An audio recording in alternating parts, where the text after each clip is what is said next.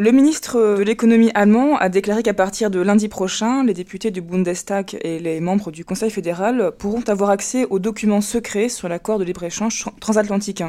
Est-ce qu'il faut se réjouir, selon vous, de ce qui semble être euh, un pas vers la transparence?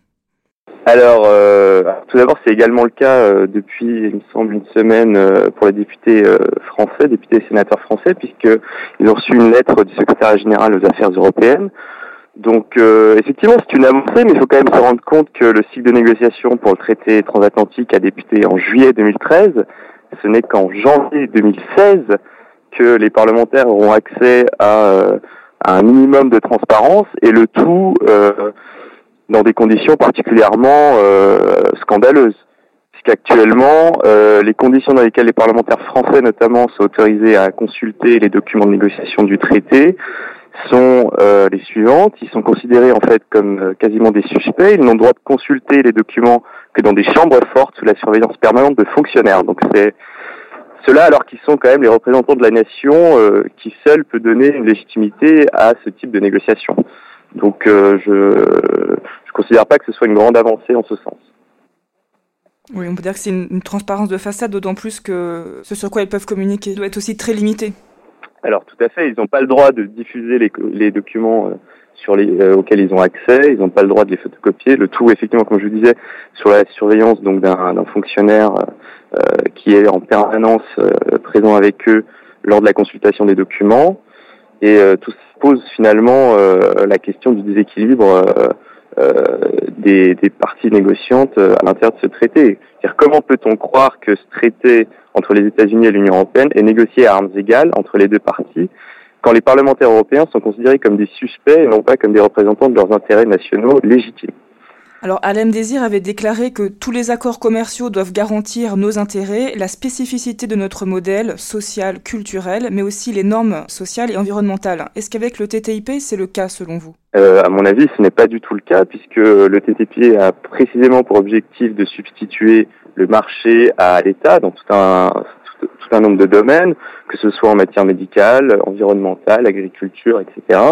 Et euh, in fine, ce traité euh, est quand même marqué par un déséquilibre euh, énorme entre les États-Unis et l'Union européenne. Une étude avait été commandée euh, par la Commission européenne d'ailleurs sur euh, les, les, éventuels bénéfices économiques qui pourraient être obtenus par ce traité. Cette étude indiquait que euh, au mieux, euh, le TTIP pourrait euh, conduire à une augmentation de 0,48% de points du PIB européen. On voit bien que, au final, on, on s'engage à abaisser nos, nos tarifs douaniers, nos normes sociales, environnementales, nos normes du travail, tout ça pour un résultat qui est finalement assez médiocre. Et pourquoi, selon vous, en France, il y a si peu de mobilisation alors qu'on assiste à d'importantes manifestations en Allemagne? Eh bien, euh, bonne question. Euh, je pense qu'il y a quand même euh, une certaine mobilisation qui se fait, notamment au niveau associatif. Il y a également quand même une position du, du, ministre Mathias Feckel qui s'est sensiblement amélioré puisqu'il a dit qu'il n'était pas prêt à ratifier un traité qui, allait, qui était dans un tel déséquilibre comme on le connaît actuellement. Donc en ce sens-là, je pense qu'il y a quand même une, une certaine mobilisation des acteurs qui se fait en France. Mais il faut bien se rendre compte que ce traité euh, symbolise également une, une réalité nouvelle euh, dans euh, les relations internationales, c'est que euh, c'est en fait plus qu'un traité commercial, c'est un mode de gouvernement. il s'agit qui, qui, se dispense de toute légitimité démocratique de et qui substitue dans tous les domaines de la société le marché à l'État. Il est en ce sens donc le il est en ce sens donc un symptôme de, de déficit démocratique. Les peuples et les parlements sont les grands absents de ces négociations. Les traités sont préparés par des fonctionnaires, négociés par des diplomates avant d'être signés par des ministres de gouvernement nommés et non élus.